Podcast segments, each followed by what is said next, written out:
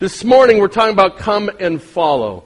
We talked about come and see last week. This is a model from Bill Hull's Jesus Christ, a disciple maker.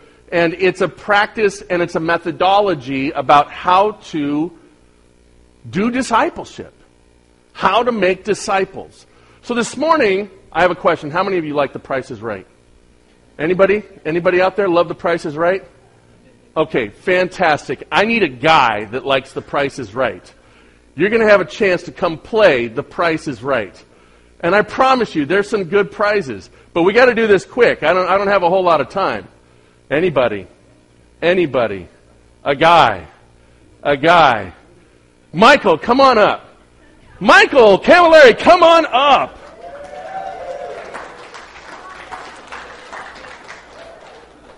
Okay, so Michael, this is the way that the game works. Often what happens is that you can win, and, and let's just, hey, hands off, slow down, partner.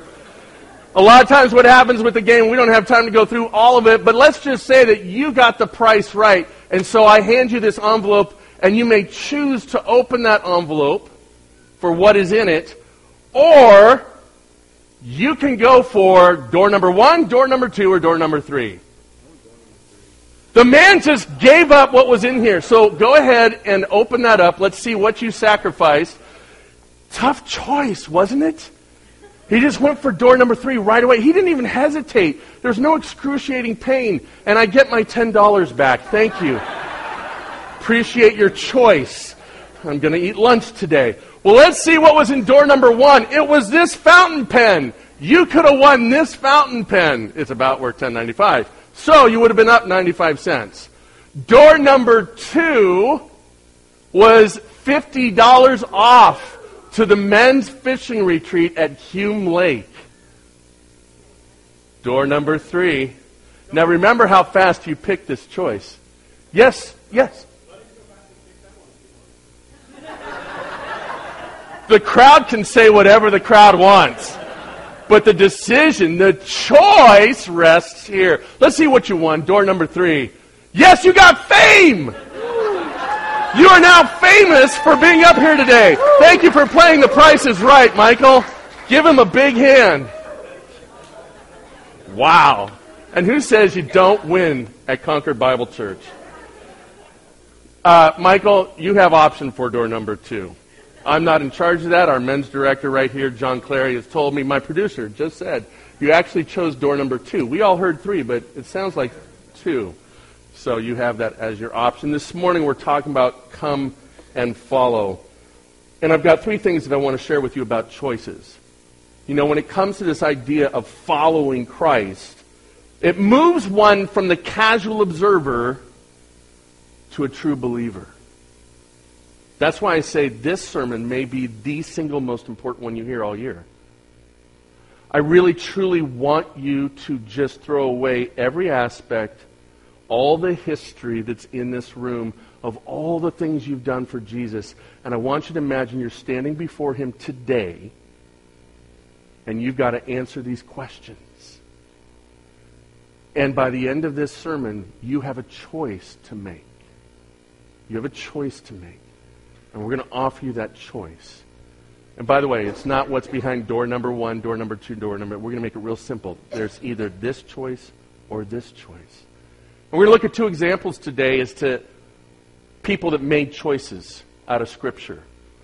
So this morning, again, you've heard our theme verse. In the same way, let your light shine before others so that they may see your good works and give glory to your Father who is in heaven. This is our theme verse for the year. And we're really working off of this concept as we move through. Today we're going to look at two characters. But as we speak about choices, let's start with an odd choice. Have you ever, some of you may have just said, Michael, why didn't you just keep the envelope? How many of you would have kept the envelope? Raise your hand. One, two, three. Now, if you didn't know there was $10 in there, would you have kept the envelope? You're that person. You would have played it safe, huh? But you didn't know what was even in the envelope, did you? So sometimes we make odd choices. This morning, we're talking about choices when it comes to our spiritual life. So let's examine this, and let's examine it through two lives today. Number one, following Jesus requires more than you have. Would you ever bet against yourself? Sometimes we would because we don't have a very high view of ourselves. If I'm going to race, the, the very first month I was here, I experienced one of the traditions of Concord Bible Church. It's our turkey bowl. And I had just come out of 22 years of youth ministry. And so Peter Bedros was still, I think he was a freshman in high school. And uh, some of you were there. And I thought I'd try to connect with him a little bit and, and relate to the younger guys. And so I said, Peter, um, you want to race me? And he's like, wait a minute. This pastor thinks he's going to take me in a race. I don't know what he was thinking. But he said yes. And I don't know. It was very close. It was very close. I wish there was a photo finish. But you know what? That race required more than what I had if I was going to win it. I didn't have what it needed. I didn't have what it took to win that race. You know, that's one of the things that we have to make a choice when it comes to Christ and following Christ. Is it to choose to follow Christ, not observe Him. That was last week. But to follow Him, we really don't have what it takes to make that choice. And I'll explain that in a little bit. Let's look at the rich ruler. How many of you uh, experienced the Powerball fever this past week? Well, we'll talk about that in just a second because we're talking about an odd choice and beating the odds. Let's look at this story. You can turn to Luke 18, um, 18 through 23 in your Bibles. Does anybody need a Bible? Raise your hand if you would like a Bible. We've got some Bibles that we can hand out or pass out. Okay. So, Luke 18, we're going to start in verse 18. And to begin with, we'll go to verse 23. And a ruler asked him, Good teacher, what must I do to inherit eternal life? And Jesus said to him, Why do you call me good? No one is good except God alone. You know the commandments do not commit adultery, do not murder, do not steal, do not bear false witness, honor your father and mother. And he said, All these I have kept from my youth. When Jesus heard this, he said to him, One thing you still lack. Sell all that you have and distribute to the poor and you will have treasure in heaven. And come, what? Follow me. But when he heard these things, he became very sad, for he was extremely rich. This morning, there's a few people in our nation that are richer today. How many of you would have loved to have had those numbers for Powerball? My son showed me, yeah, there's four honest people in the room. My son showed me how one person had all the numbers, but every single number was just one digit short. So, like if the number was 8, first number, his number was 7. The next number was 24, his was 23. And, and just that would frustrate me to no end. So that's why I don't play these silly games. Right? But you know how many people followed this and made the choice to commit their money to it? A lot. A lot. For the hope of what? Of earthly treasure. And what did Jesus just tell the rich ruler about earthly treasure? And so let's, let's go back and look at that this morning. You know, the issue is beating the odds. And those who play the Powerball, probably in their mind, they're thinking, you know, if I just buy enough tickets, that gives me what? better odds. You know, actually, it doesn't. I heard that this week. I don't know how that works because I'm just, you know, it's the new math, and I'm no good at that. So, beating the odds, impossible becoming possible. What does that mean? Well, let's get back into the scripture and look at it this morning. Let's continue with what happened here with this rich guy who said, Hey, I've got all of this done. Just like the guy who had all those numbers, but guess what? He was just one short on every single number. That's who we're talking about today. That's who we're talking about. And guess what Jesus says? Hey, great job. You've done all those things, but here's one thing you got to do. You want eternal life. You want the ultimate prize. You got to follow me. You got to follow me. And what that means is you have to take everything that you have and give it away. All your monetary resources and give it away. And so, what was the end of this story? Well, you see it. Look in your scriptures. Pick it up in verse 24. Jesus, seeing that he had become sad, said, How difficult it is for those who have wealth to enter the kingdom of God. For it is easier for a camel to go through the eye of a needle than for a rich person to enter the kingdom of God. Those who heard it said, Then who can be saved? That's a great question. Now, watch what happens. This is, this is beautiful. But he said, What? What is impossible with man is possible with God. You see, this is an impossible choice. How do you like your odds now when it comes to following Jesus? You see, a lot of us play it safe, and we would rather hold on to the very thing that's keeping us from Christ. Because that, even with all of its troubles, all of its difficulties, that I can handle more than the unknown. Right? But we'll never share in that wealth. We'll never share in that blessing because look at what Jesus says. And here's the beauty of it Peter, you know, the ambassador of truth and wise sayings in Scripture.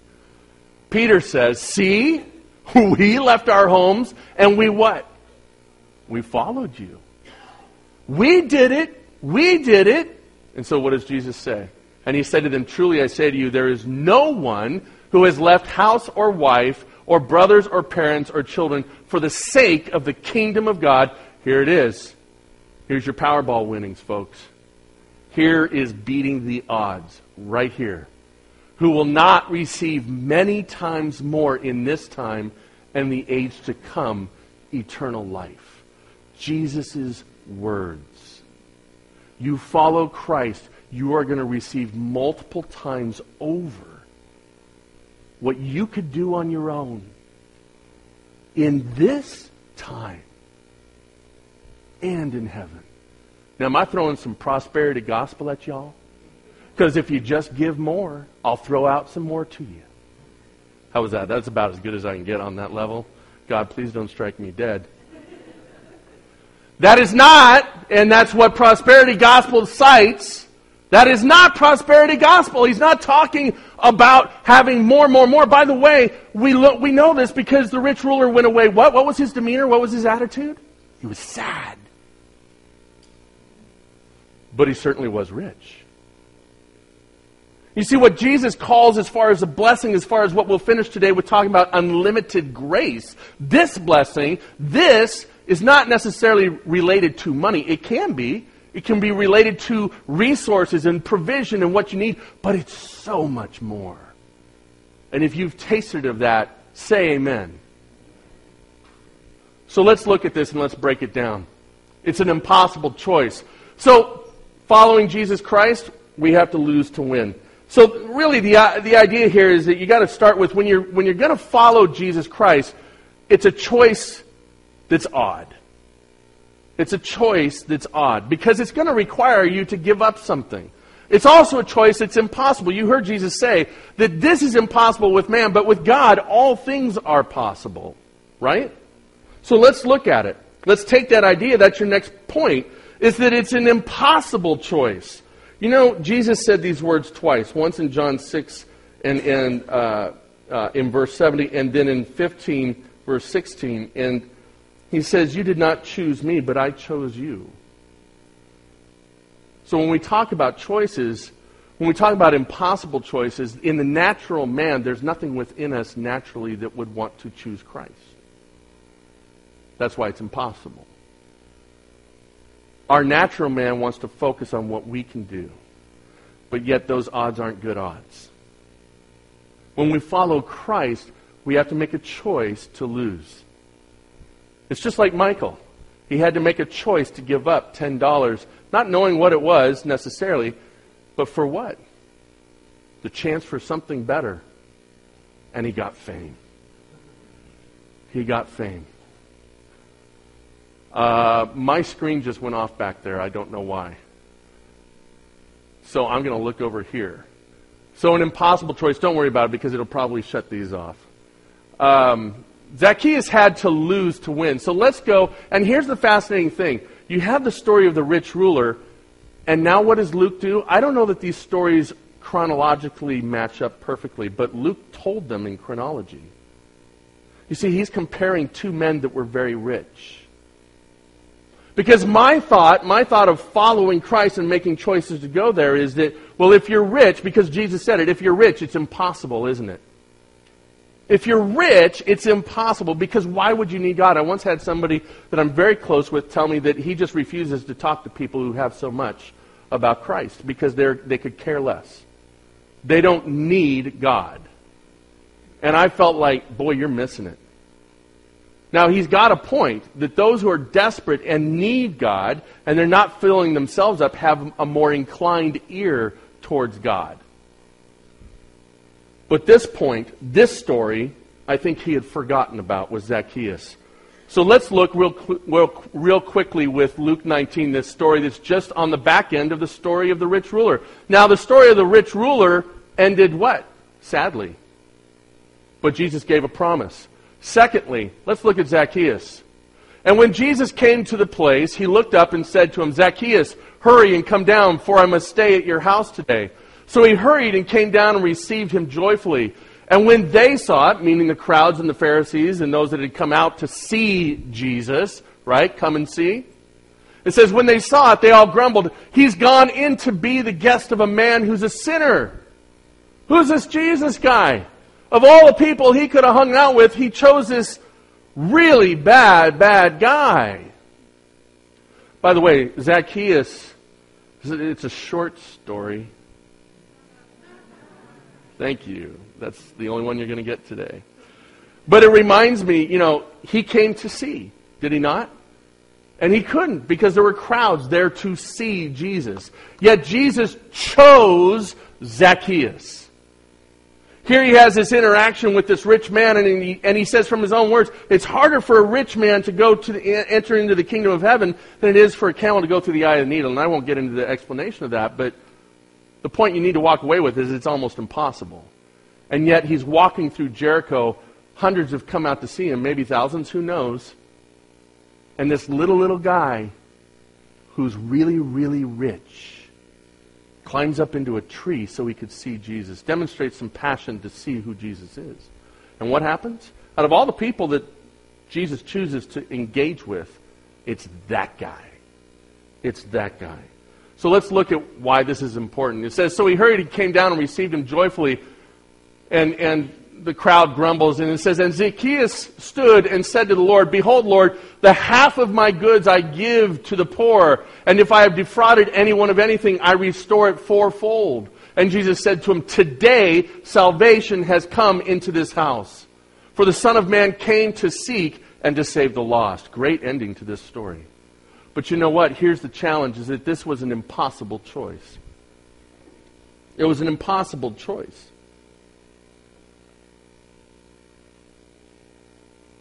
And yet, because Jesus chose Zacchaeus and chose to engage with him, something happened here. Where Zacchaeus says, What by his own words? I choose to lose everything I have amassed Well, that's a bit superfluous, isn't it? He didn't say everything. He said, I'm going to give half of what I have to the poor. Isn't it interesting? What did Jesus ask the rich ruler to do? To take what he had, give everything to the who? To the poor. I don't know that Zacchaeus was standing in that crowd when that little interaction happened. But here his response is voluntary we don't have any words of Jesus asking him to do it like he did the rich man. But when Jesus asked the rich man, it's too odd of a choice to make. And yet, what happens just because of being with Jesus and because Jesus chose to interact with him? Zacchaeus moves from being a casual observer into a follower. And how do we know this? Because he chooses to lose what he has amassed. We in the church struggle with 10% with giving 10%. And we say we know that same sweet Jesus.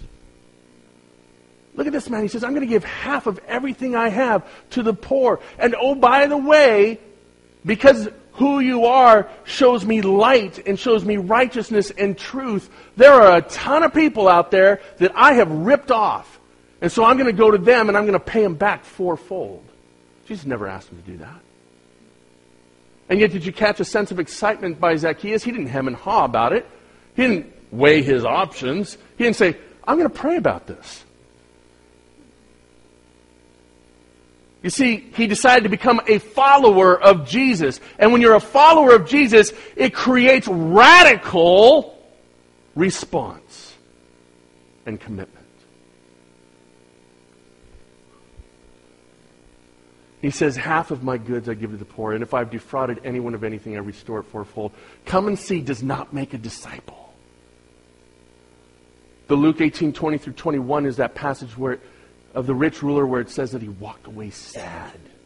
That is a come and see. That is a casual Christian. That is an observer. And our churches are filled with observers spiritually. I'm here to observe Christ. I'm here to participate with Christ. But I'm not ready to lose in order that I might win. Consumer Christians are simple tempires. They have no benefits. And that brings us to our last point this morning. It's a faith choice. It truly is a faith choice to follow Christ. And this morning, you are facing that choice. Wrestle, consider, were you willing to lose everything? Are you now willing to lose everything? Does Christ own it all? By the way, that's not how Christ works. Again, do you hear me clearly that he never said to Zacchaeus, Zacchaeus, you got to give up everything. He said it to the rich man because he knew that the rich man would what? Would choose what he choose. But in a true sense of righteousness, in a true sense of responding to Christ, because there's been a transformation in your heart, would have loved to have heard the conversation that's the backstory between these two in the house. But look at what Look at what Zacchaeus says. I'm willing to lose it all that I might gain. Exactly what Christ promised. What? Multiple times over, grace upon grace.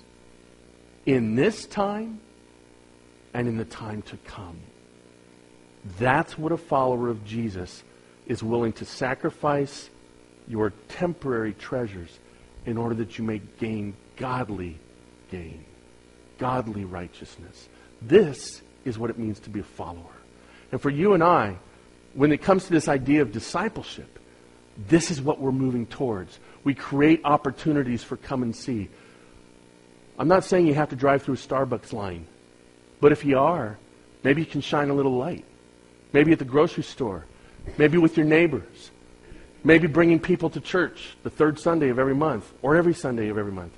Maybe inviting people into your homes and just sharing. Maybe sitting down on your lunch break and asking somebody how you can pray for them. You know, you look around and you observe and you see people struggling. You come alongside them and say, What can I do for you? And you just come in and it's come and see. But then you don't stop there. And see, when you meet Jesus, you're faced with a choice. And it's a challenging choice, a tough choice made into a rewarding choice. Right? That's what it means to follow. Zacchaeus did it. And do you think he complained that he lost half of his material wealth? More and more? No. There was a heart of joy, a heart of excitement, because he knew what he gained was grace upon grace upon grace. Unlimited grace is what Jesus was talking about. Grace where He will supply your needs. He will use you. He will build through you. That's what it means to be a follower of Jesus Christ. But it's an impossible choice. It is a faith choice it is one that requires you to lose something, your control, your desires, in order that you might give up. I was talking with someone who was working in children's ministries. They pray with me on Sunday mornings. And they said, I really wish I could be in the service today. I said, That's the sermon. You gave up what you wanted in order that you might encourage others in Christ. There's a beauty to that. I said, So you don't need the sermon, you already get it. You're practicing it. And now they really want to know what the sermon's all about. See, that's a sales technique. And then what did Jesus say ultimately when we talk about grace upon grace? Is that you'll receive those things. God will do things. Jesus will work in your life and provide for you. And it's just an incredible, incredible life that's built that way. It's unlimited. But more importantly, what does he say to Zacchaeus' response when he sees the change because of a tough choice? Results in a reward. And what was that reward? He He says, Today salvation has entered this house. Brothers, sisters, you have a choice today. Number one, you have to wrestle with, I have to wrestle with, am I just a consumer Christian? Am I a consumer Christian? Would I get to this list of Jesus and, and throw it all out and say, hey, I've done this, I've done this, I've done this? And Jesus may have one little thing that he wants you to do. You say, uh uh-uh, uh, i am not willing to lose that. And maybe you're walking away sad. But if today you want to know that you are a follower of Christ, so that you are receiving grace upon grace and that salvation has come into your house, and He is the one that is your choice, not yourself. Today, that is the choice that you have to wrestle with. And you have a section in your sermon notes where you can write down what your choices are. I'm going to close in prayer right now, and I'm going to encourage you to reflect on your choice. Many of you in this room today are followers of Jesus Christ. Maybe some of you have yet to make that choice. And we're going to give you that opportunity between you and the Lord this morning to make that choice. It's a faith choice. It does require that you're willing to give up whatever Christ asks you to give up. I don't know what he's going to ask you to give up. But I was willing to give up other things that, that I thought I might be going. I thought I was going to be Jason Bourne. That was my dream in high school. And it just didn't work out. That's not what God had for me. I mean, I've got his body, I've got his looks, I've got all that. I actually heard some moans in there. Not laughter, but moans. Oh. I gave all that up so that I could be here with you today. But you know, my prayer this morning and my prayer last night as I sat right where Carl's sitting, last night or this morning at, at about 12:30 in the morning and I was praying over you, I just said, Lord, thank you that this is what I get to do. I get to bring the truth. I get to help share your voice with these people today. Let's pray. Father, we come to you with deep understanding and longing. And I pray, dear God, that today we don't have any rich rulers walk out of this building. We have laid out the choice, what it means to follow you. We have seen what Peter said in Scripture that we gave up those things that we might follow you. Look at what we've done and what was your son's response, Father. It was, and you will receive grace upon grace, multiplied many times in this life and in the next. Father, let us wrestle with what it means to be a follower of Jesus Christ. And Father, I feel compelled right now to just simply pray over the congregation. That if there is anyone here that they have wrestled, they have examined their life, and they say, I have come up short. I am just a come and see kind of person. Those are the choices I've made. I'm holding back but I hear the voice of God calling me to more. I hear the voice of God saying, Come, follow me. I know that it's an odd choice. I know that it's an impossible choice. But, Father, if anyone is hearing that voice now saying, Come and follow me, then it has been created to be possible, not impossible. Now it's simply a faith choice. And will we give up our envelope for something greater. For something greater. Father, if you are speaking to anyone in the room on that level today, let them know that it is simply taking that step into the unknown to just commit their heart to you, recognize that they have sin in their life and they are desperately lost without you, and recognizing that your Son died on the cross to pay all that penalty so that we don't have to. And it's faith in that and relinquishing our agenda, our will for your will. And then the impossible has happened. And that we daily choose to follow you. Speak. Let the people choose.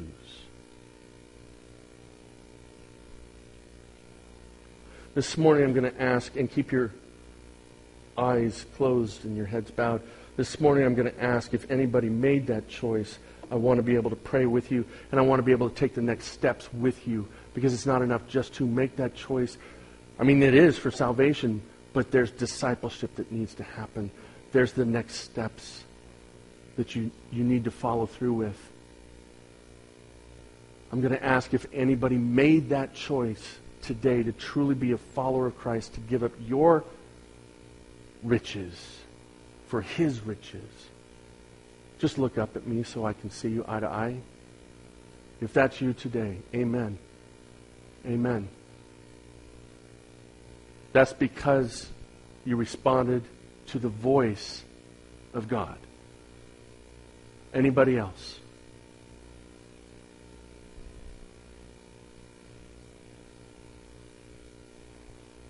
Praise God. Father, today we praise you for your work, for the voice of Christ reaching out. Let there be continued work. Let us take this message about what it means to follow your Son and let us take it to the masses. Lord, we thank you for the gifts that the people have brought today. Bless them for that. Let them give joyfully and multiply that for your glory. In the name of the Father, and the Son, and the Holy Spirit. Amen.